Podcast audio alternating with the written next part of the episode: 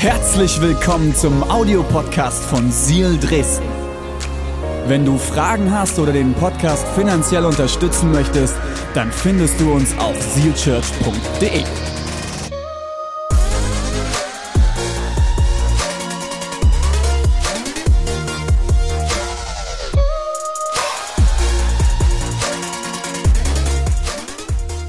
Die neue Predigtserie, in die wir heute einsteigen, heißt Kingdom Logic. Oder auf Deutsch Reich Gottes Logik. Wenn du dich jetzt so fragst, okay, äh, Reich Gottes Logik, Kingdom Logic, was hat er denn vor? Hä? Was ist denn das für eine Predigtserie? Ich möchte es dir erklären. Wir werden ein bisschen einsteigen. Okay? Wenn du schon eine Weile mit Gott unterwegs bist, wirst du in deinem Glauben immer wieder Momente erleben, die nicht wirklich logisch scheinen. Kennt ihr immer diese Momente? Alright? Ich kenne sie zuhauf, so Momente, wo du denkst, das macht keinen Sinn, aber Gott hat seine Finger im Spiel und auf einmal macht's Sinn und he's in the lead. Er, er, er ist am Leiden. Und ganz oft ist es so, das Reich Gottes funktioniert nach anderen Prinzipien, funktioniert nach anderen, nach einer anderen Logik. Und wir wollen uns in dieser Serie anschauen, hey, was ist denn eigentlich im Reich Gottes logisch? Und wie können wir darin Jesus besser kennenlernen und schauen, was es für dein und mein Leben bedeutet? So spannend? Gut. Das Ding ist, unsere Logik ist nicht immer die von Jesus. Und e-, egal wie lange du mit Jesus unterwegs bist, du wirst immer wieder diese Momente haben in deinem Leben, wo du das realisierst. Wo du merkst, okay, Gott führt und leitet in Richtung, die komplett anders ist. Aber ich glaube, wir sind hier, weil wir Jesus ähnlicher werden wollen. Und deswegen wollen wir uns damit auseinandersetzen und kannst du den Titel für heute aufschreiben. Der lautet, wer dient, der wird erhöht. Wer dient, der wird erhöht. Und ich spreche ein Gebet, dass dein und mein Herz ready ist, dass Gott zu dir und mir sprechen kann. Jesus, ich danke dir, dass du heute Morgen hier bist. Ich danke dir, dass du König aller Könige bist. Wir geben dir die Ehre. Und Jesus, hey, ich freue mich so auf diese Serie, uns damit auseinanderzusetzen, was, was bei dir logisch ist, aber bei uns Menschen manchmal so unlogisch ist, aber dass wir lernen können, dir ähnlicher zu werden, zu dir gebrauchen zu lassen. Danke, dass du hier bist mit deiner Gegenwart, mit deinem Geist und dass du direkt zu uns sprichst. In Jesu Namen, Amen. Amen. Vielen Dank, Josua. Come on. So gut. Ah, love it. Und was für eine starke Band, ey. Wer, wer war bei der Revival Worship Night dabei am Dienstag in Dresden? Das war mega, oder? Oh. Ich, der erste Song kam und ich hatte direkt Gänsehaut. Mir kamen die Tränen in die Augen, weil ich einfach so überwältigt war. Überwältigt so, wie ich das heute in der Visionszeit gesagt habe, die wir immer vor dem Gottesdienst haben, ähm, überwältigt zu sehen, die, die, die Leute einfach, wie sie gewachsen sind und wie sie ihre Gaben für Gott einsetzen, aber auch hey, einfach die Menschen zu sehen, wo wir zusammengekommen sind am Dienstagabend in Dresden und einfach Gott die Ehre gegeben haben. Ich sage euch Leute, das hat Power. Das hat was verändert, 100 pro. Und weiß ich, ob dir bewusst ist, die, die Reithalle, wo wir ähm, die Worship Night gemacht haben, das ist eigentlich der übelste Metal-Schuppen. Ähm, ich war da schon ein, zwei Mal bei Metal-Konzerten. Ich mag diese Musikrichtung auch ganz gern. Ähm, oh mein Gott. Ja, ich sage immer zwei oder dreimal im Jahr muss ich in den Moshpit, dann äh, fühle ich mich wieder besser. Ähm, aber ich fand es so gut, hey, dass wir da als Church zusammengekommen sind, Worship gemacht haben. Und ich sage euch, das hat etwas in diesem Haus verändert. 100 pro, 100 pro. Ähm, aber äh, wir reden nicht über die Worship Night heute, sondern über Kingdom Logic, Reich Gottes Logik. Ähm, dir ist sicherlich bewusst, äh, wenn du in der Schule aufgepasst hast, unsere Umgebung ist ähm, geleitet oder gesetzt durch Naturgesetze. Überall. Ein Naturgesetz ist zum Beispiel, ich habe hier einen wunderschönen Ball. Ja, das ist eine Flumi. Flumi ist das. Flumi. Flumi. Was? Ein Naturgesetz ist zum Beispiel, wenn ich diesen Ball jetzt fallen lasse, was wird passieren? Die fällt runter. Und wenn es ein Flumi ist, Schauen wir mal, ja, ob wir das beweisen können. Ja, Physikunterricht, Achtung. Wow. Ich mache ich mach das normal, okay? Wir machen mal totale Begeisterung. Ihr müsst so tun, wie als ob ihr die Schwerkraft noch nie in eurem Leben erlebt habt, okay? Achtung, Achtung.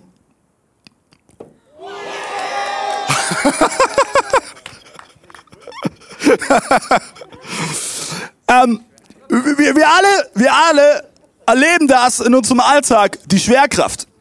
Und äh, ich habe die Woche natürlich mich nochmal weitergebildet, weil nicht mehr alles äh, von der Schulzeit, zumindest vom Physikunterricht, ich mich noch erinnern kann. Ähm, es war mal ein wunderbarer Kerl namens Isaac Newton. Haben wir ein Bild von dem? Schaut euch ihn an. Unglaublich. Bin übrigens dafür, dass wir diese Perücken wieder einführen, vor allen Dingen für die Worship Band. Es wäre es wär ein richtig cooles Bild. Natürlich auch für den Pastor, kein Problem, kein Problem. Besorgt mir so eine, so eine Perücke, ich ziehe sie mal an. Kein Problem. Ähm, jedenfalls Isaac Newton bewies mit seiner Gravitationslehre die Theorie der Schwerkraft, dass eben, hey, wenn ein Körper runterfällt, ja, oder wenn ein Körper oben ist, dass er fallen wird, weil die Schwerkraft hat eine Anziehungskraft. Und das ähm, jetzt muss ich nachlesen, genau, dass die Schwerkräfte aufeinander wirken und Körper sich auch abstoßen können, wie zum Beispiel bei dem Flummi. Und das Ding ist, wissenschaftlich macht das für uns absolut Sinn. Ich habe den Ball oben gehalten, lass ihn fallen, natürlich fällt er runter. Es war klar, es war für keinen von euch eine Überraschung. Falls es für einen von euch eine Überraschung war, dann ähm, ja. Ähm, das Ding ist, im Reich Gottes herrschen andere Gesetze, andere Prinzipien. Und was in der Wissenschaft logisch erscheint, muss nicht automatisch auf das Reich Gottes übertragbar sein. Weil es gibt einige Gesetze, die wir von Jesus äh, in der Bibel lesen und die von ihm definiert wurden, die absolut im ersten Moment unlogisch erscheinen. Und das eine wollen wir uns heute anschauen und das ist eben bedient, der wird erhöht. Und du kannst dir den ersten Punkt aufschreiben. Ich habe ihn bewusst mal so formuliert. Jesus kehrt die Schwerkraft um.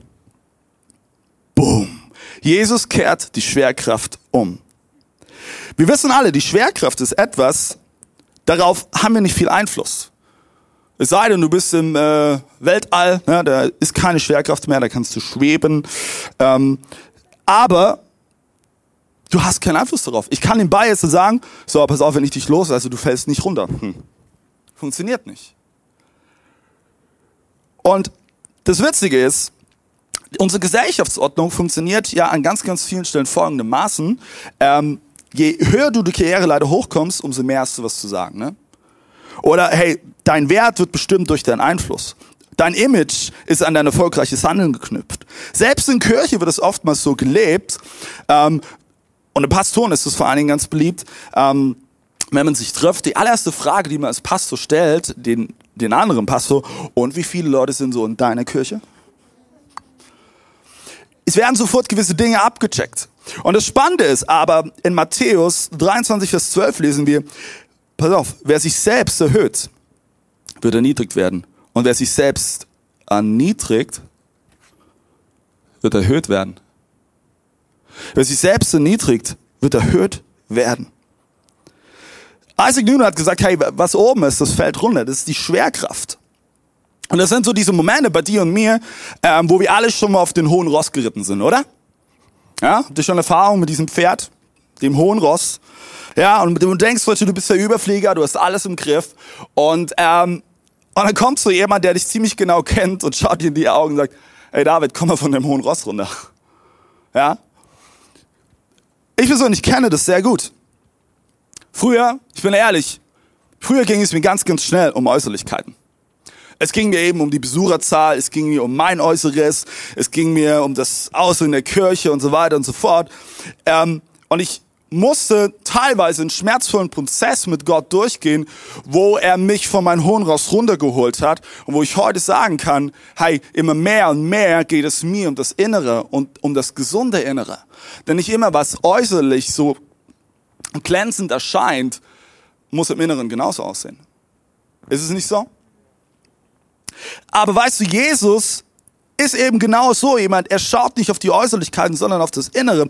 Jesus interessiert sich nur sekundär für deine Orden, für deine Erfolgsgeschichte, für deine Leistung, die er erbracht hat. Jesus interessiert sich primär für dein Herz. Dafür interessiert er sich. Er legt auf etwas anderes Wert.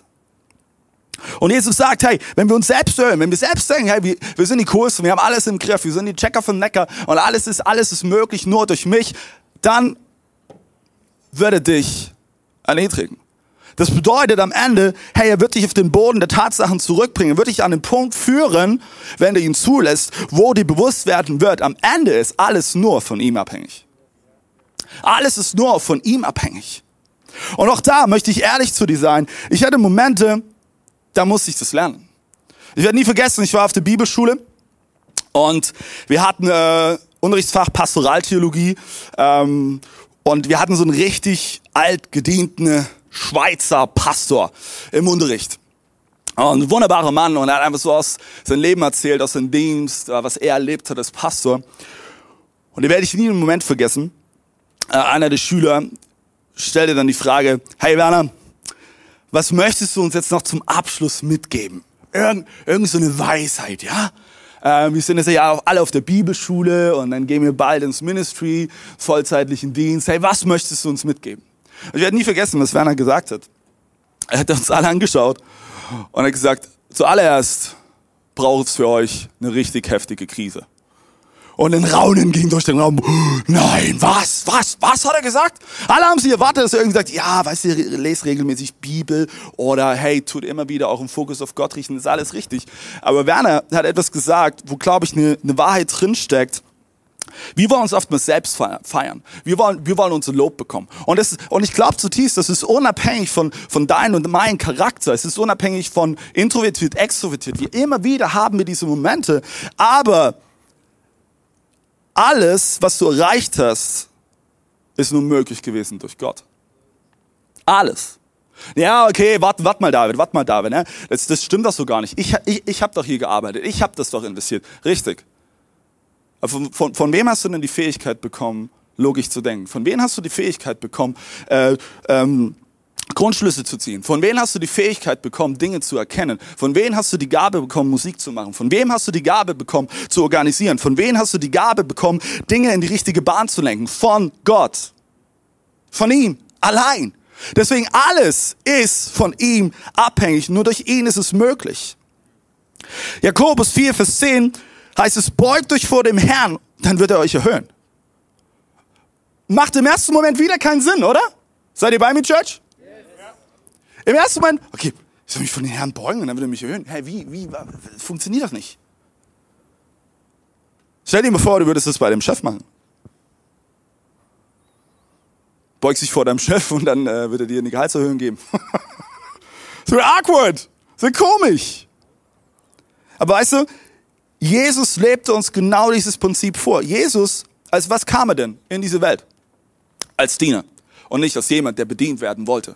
Jesus kam in diese Welt nicht als König, sondern als ein Zimmermannsjunge.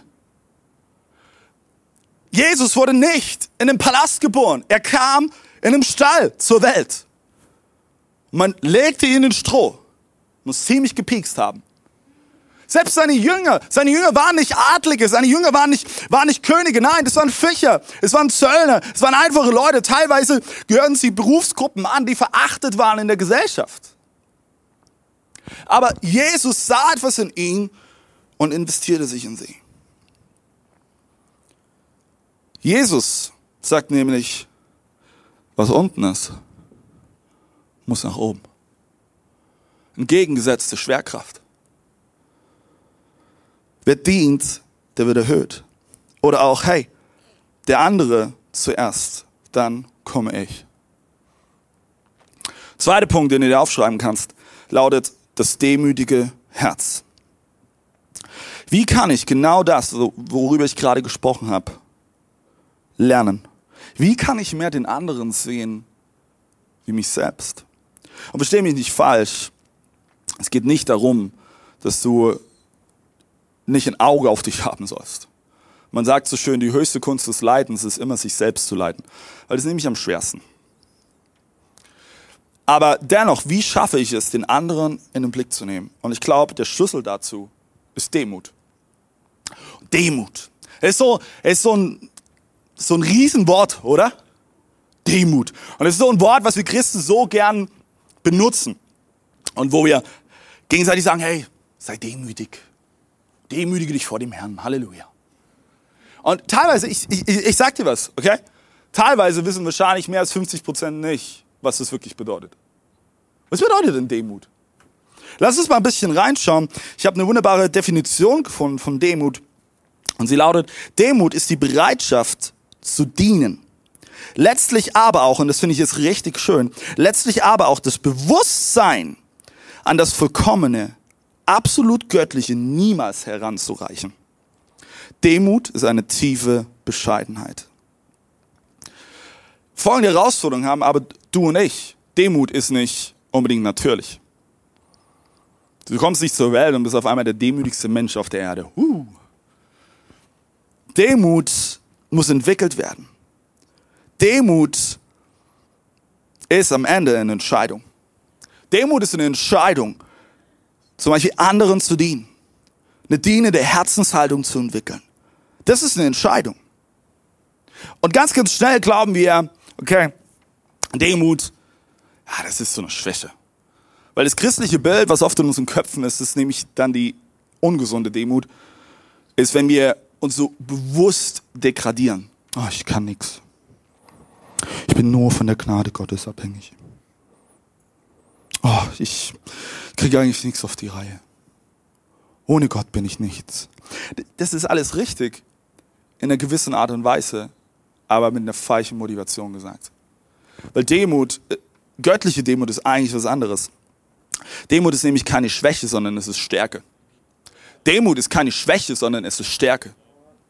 Und ich glaube das zutiefst, weißt du, Eigennutz und Selbstsucht sagt dir, ich brauche Gott nicht. Ich bin besser. Ich bin gut. Ich bin der Beste. Aber das Ding ist, eigennütziges Denken und Handeln verändert nichts. Es verändert nicht mal dich selbst. Es bringt dich null weiter. Null. Aber Demut sagt, ich brauche Gott. Demut sagt, ich habe im Herzen verstanden, dass ich Gott brauche. Demut sagt, ich schaffe es nicht allein. Bist du so jemand, der es immer allein schaffen will? Bis zum bitteren Ende. Und vielleicht kämpfst du damit, Hilfe anzunehmen. Hilfe anzunehmen und sich einzugestehen, dass man es nicht allein schafft, hat nichts mit Schwäche zu tun, sondern hat etwas mit Stärke zu tun. Denn du weißt, wo deine Begrenzung liegt und du lässt diese Lücke von Gott füllen. Das ist Stärke. In Philippa lesen wir, weder Eigennutz noch Streben nach Ehre sollen euer Handeln bestimmen. Im Gegenteil, seid bescheiden und achtet den anderen mehr als euch selbst. Mehr als euch selbst. Kannst du von ganzem Herzen sagen, ich formuliere das bewusst so drastisch, dass du den Nachbarn, der neben dir sitzt, höher achtest als dich selbst? Oh, nee, das kann ich nicht. David, ich kenne den doch gar nicht. Ich weiß nicht mal, wer neben mir sitzt. Ja, wenn das dein Ehepartner ist, hoffentlich äh, ist es dann anders. Ähm, aber ich glaube, diese Herzenshaltung ist nicht geknüpft an Informationen, damit ich alles über diese Person wissen muss, sondern diese Herzenshaltung hat etwas in deinem Inneren zu tun. Eine innere Überzeugung, wo du sagst, ich achte den anderen höher als mich selbst. Demut denkt nicht weniger von sich selbst. Es geht darum, weniger an sich selbst zu denken. Und das ist genau der Punkt. Demut sagt nicht, dass du weniger über dich selbst denken sollst. Oh, ich kann nichts, ich krieg nichts auf die Reihe, ich bin ein Loser. Das, das ist so diese, ich nenne es bewusst so absolut ungesunde Demut. Und das, das meint es nicht, sondern Demut ist weniger an sich selbst zu denken. Darin liegt die Power. Und das bedeutet, dass Jesus ähnlicher zu werden. Demut ist nicht in sich kleiner machen, als man ist. Es ist nicht so eine falsche Bescheidenheit. Das Ding ist, weißt du, was ist wohl das Gegenteil von Demut? Hochmut, Stolz, Arroganz. In Sprüche 16, Vers 18 lesen wir, Stolz kommt vor dem Verderben und Hochmut vor dem Fall. Das ist das Sprichwort, ne? Das kommt übrigens aus der Bibel. Hochmut kommt vor dem Fall.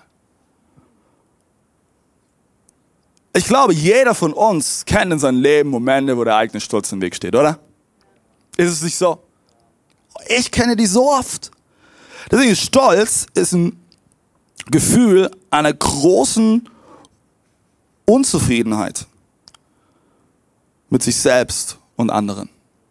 Das ist am Ende Stolz. Stolz ist eine elementare Emotion. Und es ist ganz, ganz wichtig, wir wollen ja immer ganz gerne schwarz und weiß und du darfst nicht stolz sein. Nee, nee, nee, nee, stopp. Es geht um den richtigen Umgang mit Stolz.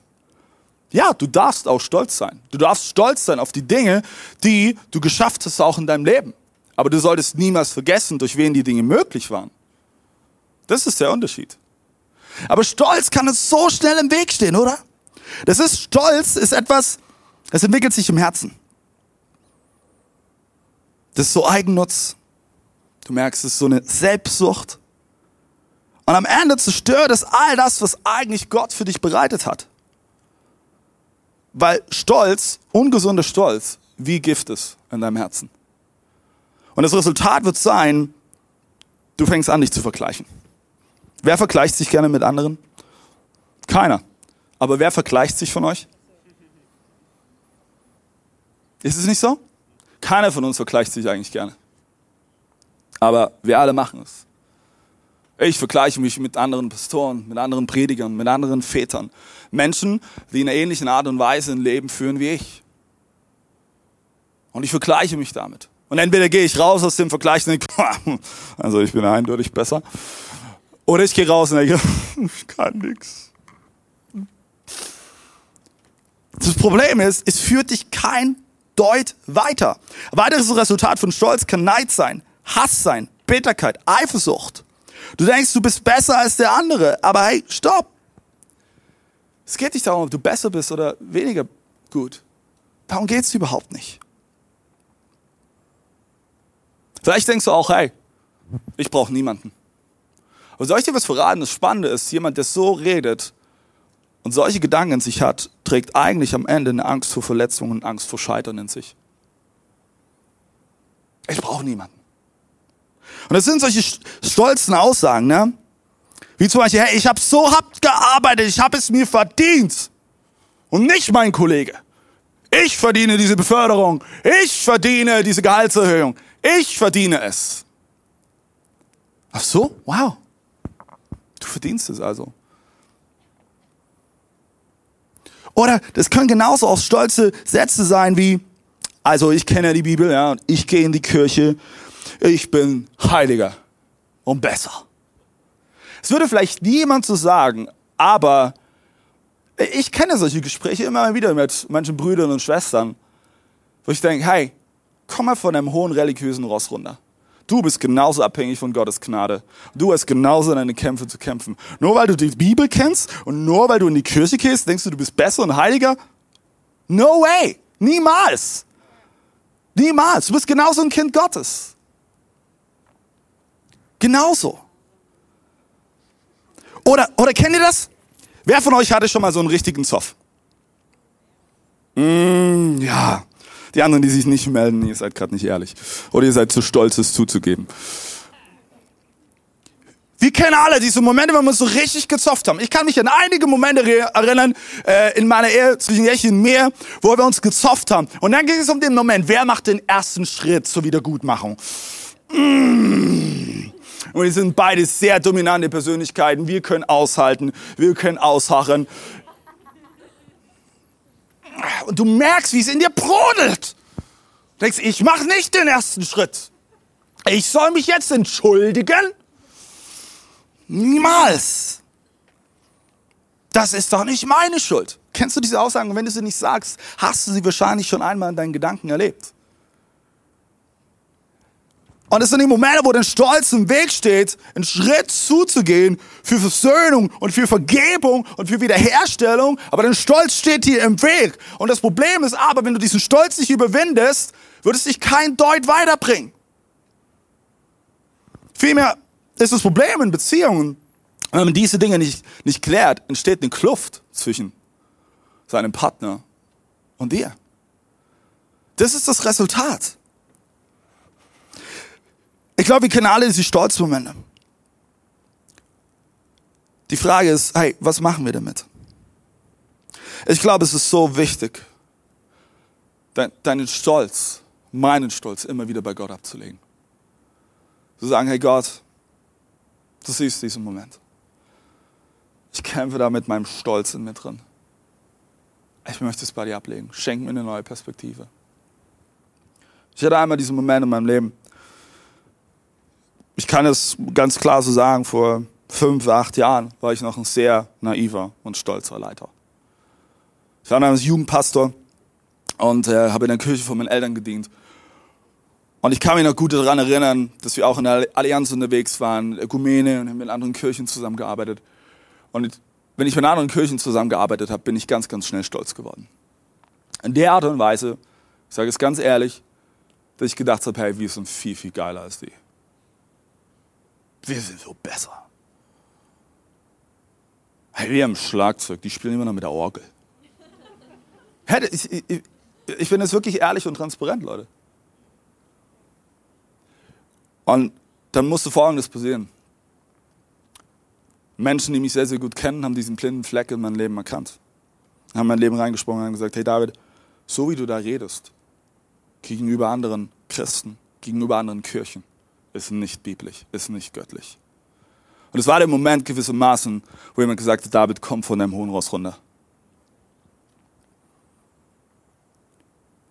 Und der Stolz musste in mir brechen, damit göttliche Demut Raum bekommt. Heute kann ich von ganzem Herzen sagen. Hey, deswegen haben wir auch zum Beispiel bei den Worship Nights davor ganz viele Pastoren eingeladen, um uns mit ihnen zu connecten. Vollkommen egal, welche Kirche, welche Denomination. Vollkommen egal. Aber wir haben bewusst gesagt, hey, wir wollen Reich Gottes Kultur leben. Und heute kann ich sagen, es ist mir vollkommen egal, welcher Pastor vor mir sitzt. Ob jemand aus der Landeskirche, jemand von den Baptisten, jemand von Methodisten oder welchen auch immer. Ich feuere jeden Pastor an. Ich will jede Kirche ermutigen und anfeuern. Ich muss nicht alles gutheißen, wie sie Dinge machen. Es muss nicht mein Stil sein. Ich muss nicht hinter allem stehen, wie sie leiden. Aber das, das spielt auch in diesem Moment keine Rolle, weil es nicht meine Verantwortung ist.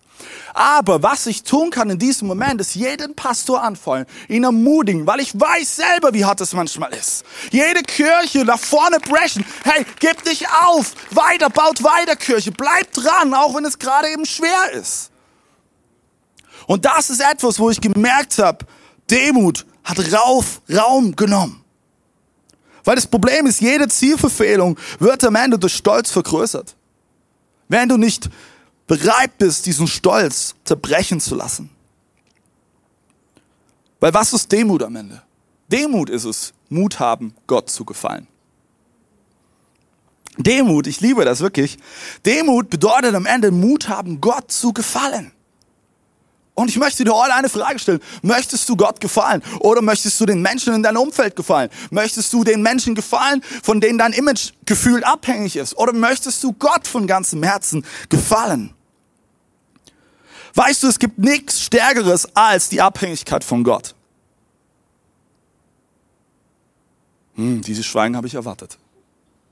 Das ist nicht der Moment, wo wir im ersten Moment die Armen rufen, oder? Ja, weil wir sind doch, wir sind doch eigenständige, mündige Menschen. Warum soll ich mich abhängig machen von Gott?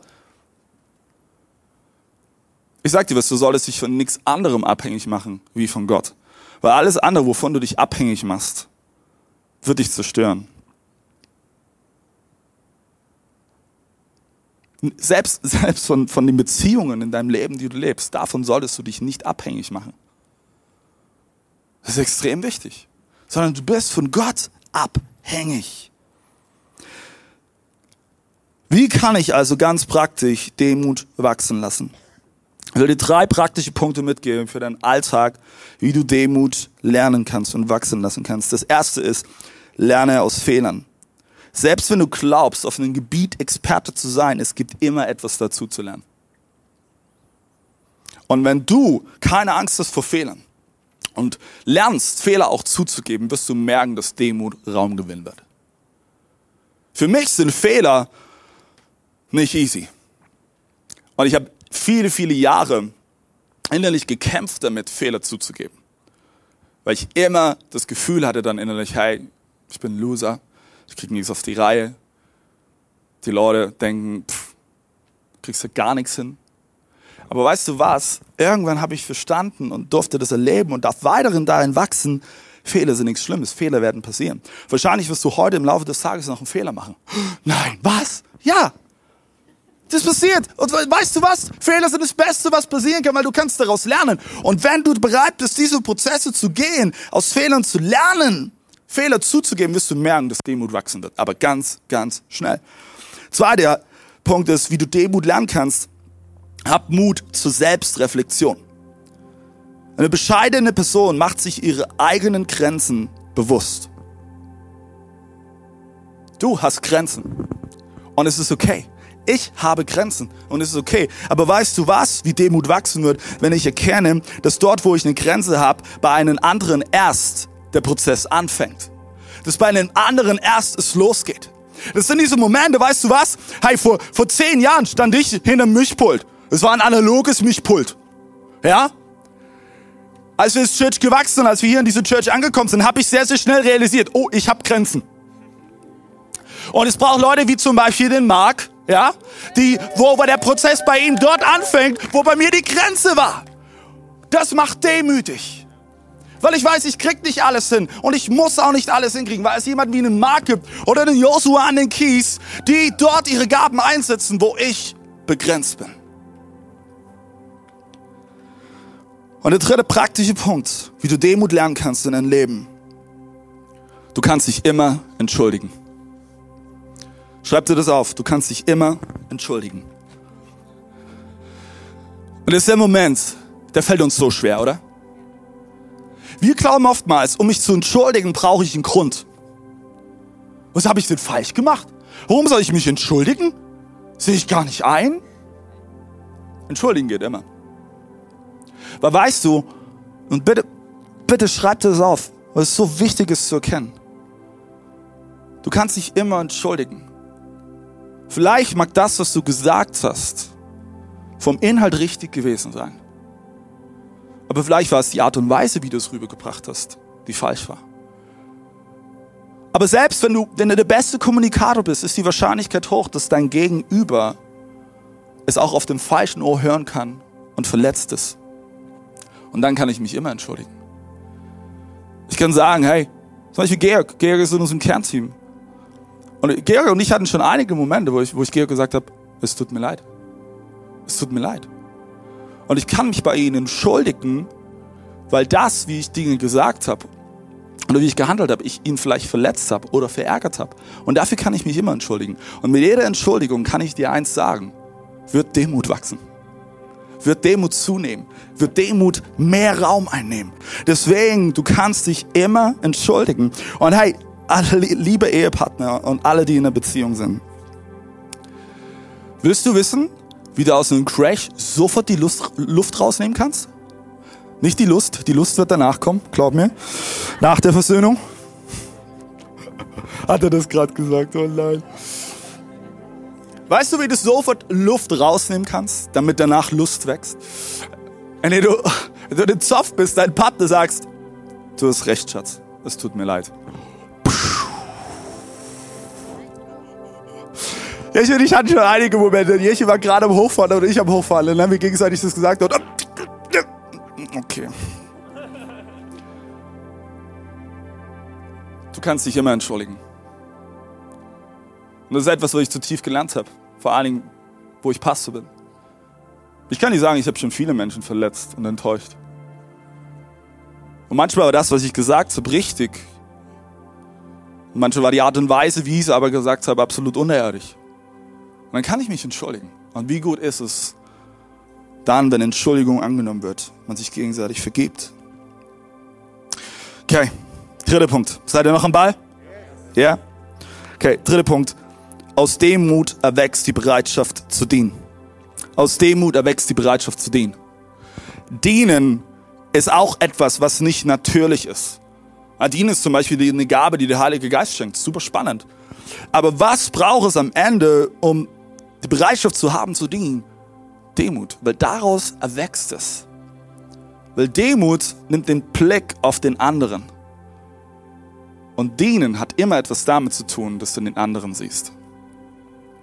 Ich sage dir, du bist sehr stolz und du dienst nur dir selbst. Aber ich möchte zwei kleine Unterpunkte noch mitgeben. Das erste ist, anstatt unsere eigenen Interessen zu suchen, suchen wir die unseres Nächsten. Jesus starb am Kreuz, Und warum war er bereit, am Kreuz zu sterben? Seine Motivation war 100% Liebe. Liebe. Er hat nicht in diesem Moment auf sich selbst geschaut, sondern er, er war im Gebet mit seinem Vater in ein paar Momente davor und er hat gesagt, dein Wille geschehe, nicht mein Wille geschehe. Er hat den anderen in den Blick genommen, er hat dich in den Blick genommen. Es war seine Liebe, die ihn motiviert hatte, den Weg ans Kreuz zu gehen. Der zweite Unterpunkt, anstatt selbst in das Spotlight zu treten, richte es auf jemand anderen. Hast du gewusst, dass du immer Menschen um dich herum hast, die du hervorheben kannst? Zum Beispiel deine Eltern. Egal, es ist mir vollkommen egal, wie deine Beziehung zu deinen Eltern aussieht, aber sie sind deine Eltern. Und das heißt nicht umsonst in der Bibel, hey, Ehre Mutter und Vater. Genauso, genauso deine Kinder, deinen Ehepartner, deine Mitarbeiter, deine Azubi. Ich soll, soll ich dir etwas sagen? Ich werde es in diesem Moment machen. Diese Kirche ist nicht möglich nur durch uns Pastoren. Diese Kirche ist möglich durch jemanden wie dem Josua. Diese Kirche ist möglich durch jemanden wie dem Jona, der bei den Gastgebern ist. Diese Kirche möglich, ist möglich durch eine Salome, die beim Café ist. Diese Kirche ist möglich durch einen Yamin, der sich in News investiert. Diese Kirche ist möglich durch, durch eine Silvi, die, die MC ist und Kleingruppe mit, mitbaut. Diese Kirche ist möglich durch den Corny, der, der, der die Technik macht. Diese Kirche ist möglich durch den Fabi, der oben am Recom sitzt, damit wir hier alles sehen, was hier zu sehen ist. Diese Kirche ist möglich durch den Ben, der gerade eben vor dem PC sitzt und die ganzen Folien durchklickt, damit du siehst, worüber ich predige. Diese Kirche ist möglich durch diese ganzen Mitarbeiter. Und Leute, das bedeutet es, Spotlight auf jemand anderen zu richten. Am Ende ist es eine Kultur der Ehre. Es ist eine Kultur der Ehre und das ist eine Kultur, die wir leben und bauen wollen in unserer Kirche.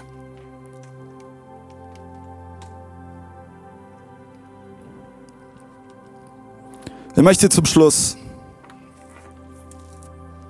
drei praktische Schritte mitgeben, wozu ich dich ermutigen möchte, diese Schritte zu gehen in deiner kommenden Woche.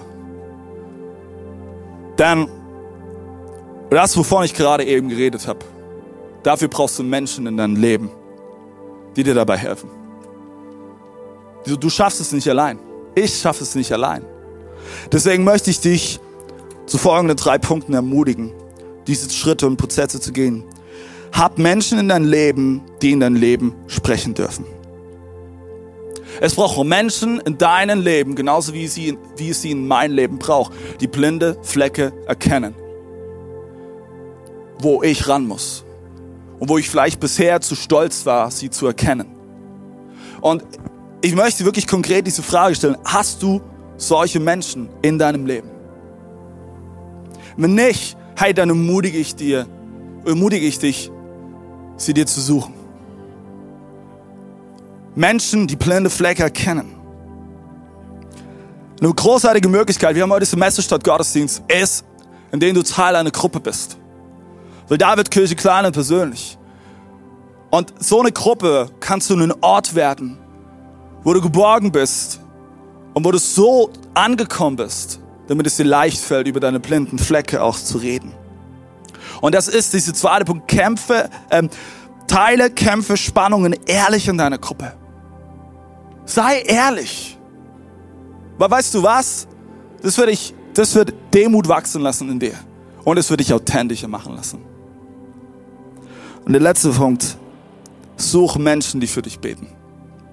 Such Menschen, die für dich beten. Ich weiß, ich kann diesen Dienst als Pastor nicht tun, ohne Menschen, die für mich beten. Ich bin nur ein Mensch. Ich bin nicht perfekt. Und genauso brauchst auch du Leute in deinem Umfeld, die für dich beten. Und die dich unter Gottes Schutz stellen. Und ich ermutige dich, hey, geh diese Schritte. Geh sie an.